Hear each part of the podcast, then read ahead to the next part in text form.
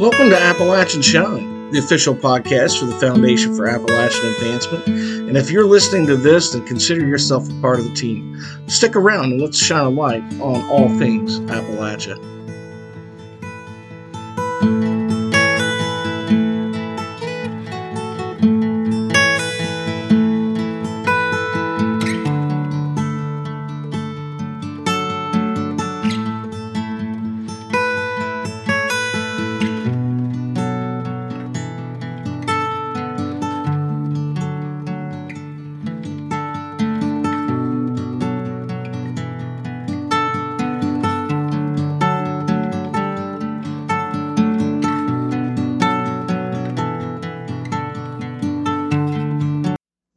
Welcome back to another episode of Appalachian Shine. I'm JC, uh, the, uh, director and president here at Foundation for Appalachian Advancement.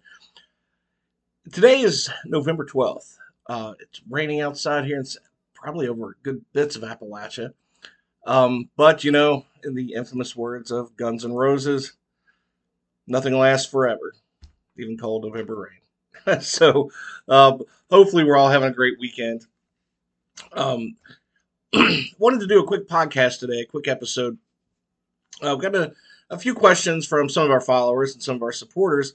Um, one uh, asking about how things went with the latest round of Operation Helping Hand. Uh, we actually were able to deliver some things uh, last month to um, Family Crisis uh, Services uh, to help the homeless around the area.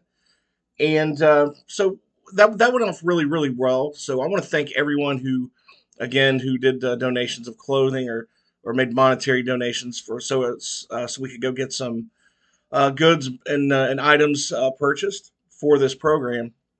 So uh, quite a few of you are asking if we were still in the process of doing this. This is going to be kind of a year long thing. We're never really going to stop Operation Helping Hand, but we're going to like focus on twice a year or two or three times a year to deliver those things down there. So yes, we are still taking clothing donations, uh, whatever items you might want to donate.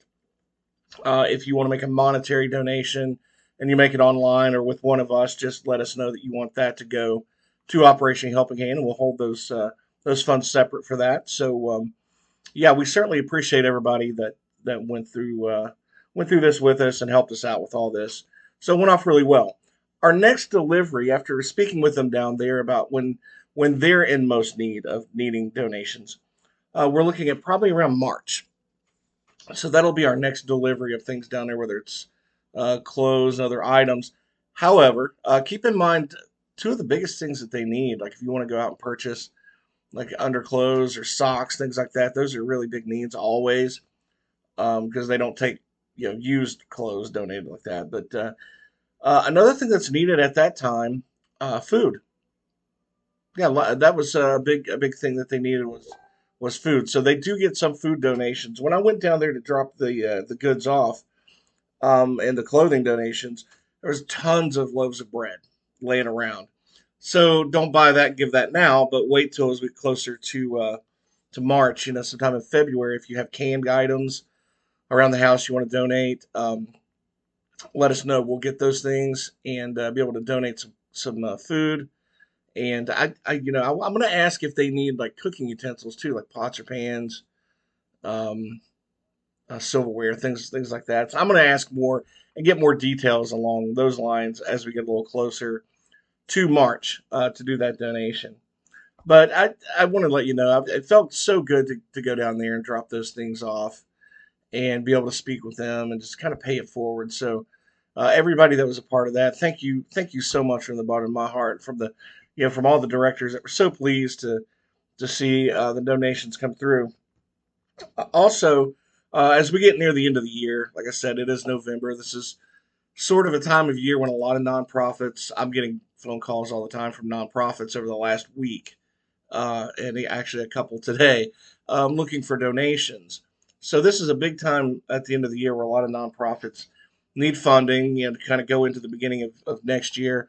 Um, so keep that in mind. We are one of those nonprofits. I really hate going out there and, doing that hard pitch all the time. I'm not going to go cold calling people or or door knocking, but I am, you know, every time I meet somebody or talk to somebody, I'm always letting them know about the foundation, always letting them know about our needs. So if you're listening to this and you want to share this with a, you know, friends or colleagues or family, uh, please do. Uh, our website is supportappalachia.org.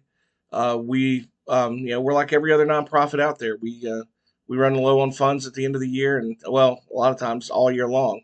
Uh, so um, if you have it in your heart and you have the ability, uh, certainly, uh, you know, five dollar donation, ten dollar donations, these add up. They go a long way. Um, so it's a lot easier for you know ten people to put in five dollars each than for you know one person put in fifty sometimes. But we appreciate every donation we get. We're actually going to do another donation drive on Facebook. I'll be posting that up a little later on today. So you can also go to facebook.com forward slash support Appalachia. That's our foundation Facebook page. And you can uh, click on that right there and uh, make a donation as well. So all of that is greatly appreciated, folks you have no idea how much uh, all of you who are listening mean to me and to, to what we do here. So thank you. If you see me out and about, I have a uh, box full of calendars. so uh, we ordered some calendars as promotional to give away. Um, and uh, we'd, we'd love to give out every one of these. So if you see us, let us know and we'll give them away until we run out. It's a 12 month calendar you hang on your wall it's a bit of a thank you to, to folks. So we've given it to, to donors and and supporters alike. So thanks again. If you want a calendar, let me know. Drop me an email jc at supportappalachia.org and just put calendar in the uh, memo field. And we'll see when we can get up with you to get those. Uh, don't mind mailing them out, but they're kind of expensive. I don't know if you've noticed postage, but the kind of uh, envelope we have to get, it costs probably 10 bucks to mail one. But I mean, we, we will if we need to. But uh, anyway, um, thank you again. Hope everybody likes the calendar. We put a picture up of the cover on, the, on our Facebook page as well. I wanted to kind of jump into something because here we are getting close to Thanksgiving, and this is one of my favorite times of year. I love Thanksgiving. The whole purpose and meaning of the, of the holiday uh, is very special to me. So I wanted to uh, bring up holiday traditions. Now, I'm not going to, I hate to jump ahead, but was doing some reading online. I found some really fun things I wanted to share on the podcast about legends and superstitions that go along with our holidays here in Appalachia. So, you know, those of us, you know, we that grew up here, we we know that we sort of here in these mountains, we have our own ways of celebrating Christmas. Uh, a lot of people, I come to find out over the couple of last couple of years, still follow many like traditions that were passed on through the years and I don't mean just decades, I mean a couple centuries. Some even still celebrate Christmas on January 7th instead of December 25th. If you're interested in that, actually, you can go back. I, I did a podcast before last Christmas talking about this because I thought that was just absolutely fascinating. Historically, Christmas was first celebrated by Christian churches on January 7th. And that went on up until like this sometime during the 16th century. Christmas was changed to December 25th after the Gregorian calendar was adjusted by the Church of Rome.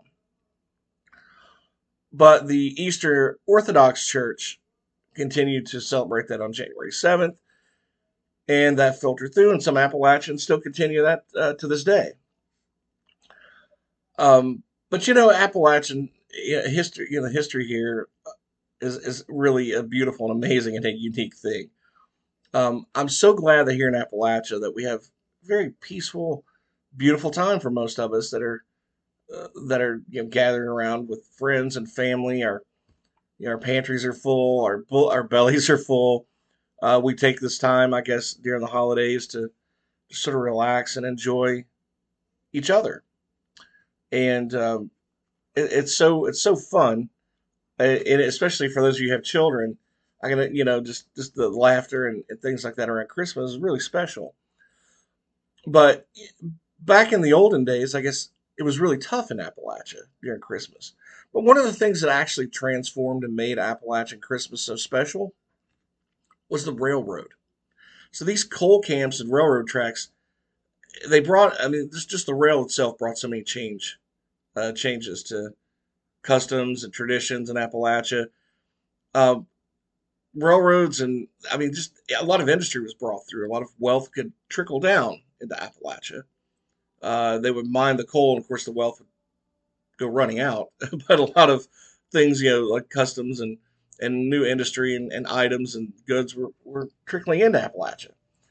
So that sort of brought an end to, I guess, the, I guess, traditions of like neighbors calling up on each other to help and trying to do Christmas as a, you know, I guess in that sort of way because a lot of poor families couldn't afford things, so they would rely on other families for stocking stuffers for their kids, like fruits and nuts and things like that, candy.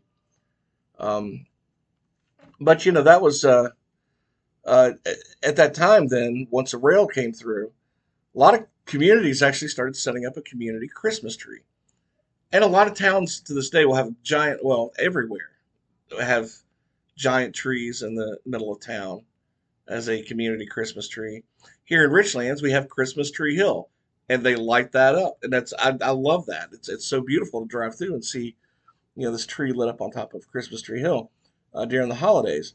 But you know, a lot of those uh, things that were uh, given as presents, like like I said, fruits, nuts, candy, a lot of that was taken out of the paychecks of the miners eventually. But there was some old Christmas traditions that still sort of live on. And as I was reading about this, I wanted to kind of just go through this. And for some of us here, this is a kind of a no brainer. Like we see this every year, but these are just old traditions that that uh, of ours that just sort of live on. Parts of um, Appalachia are still they still have games every Christmas, shooting matches, Christmas pageants, Christmas caroling, and, and things like that. Um, so that that's always fun. Personally, I've never had Christmas carolers outside my house, ever. But not that it doesn't happen in some places. So if you are in a part of the of Appalachia where that happens, take pictures, share that with us. I would love to share those online on our Facebook page and give you credit for the photos, and uh, just let us know where the photo was taken, who you are, and where you're from. But you know, a lot of these traditions you know, again, a no brainer, are traced back to the Scottish Irish pioneers who settled here. So in those days, um, a lot of the younger people would celebrate Christmas by setting up bonfires and going serenading, which is, I guess, caroling, but uh, but they also the serenading part would involve shooting guns and firecrackers, not just singing. So that's kind of cool, though, that you see people dancing around a bonfire and serenading. But they also brought one thing that I hate fruitcake. Yep, Scottish settlers brought fruitcake to Appalachia. So it's a tradition, you know, that uh, every year I, will I'll get one probably, or at least some of one, once every four or five years. When my father was alive, uh, he had uh, friends that would give it to him almost every year. He loved it. Never did like fruitcake.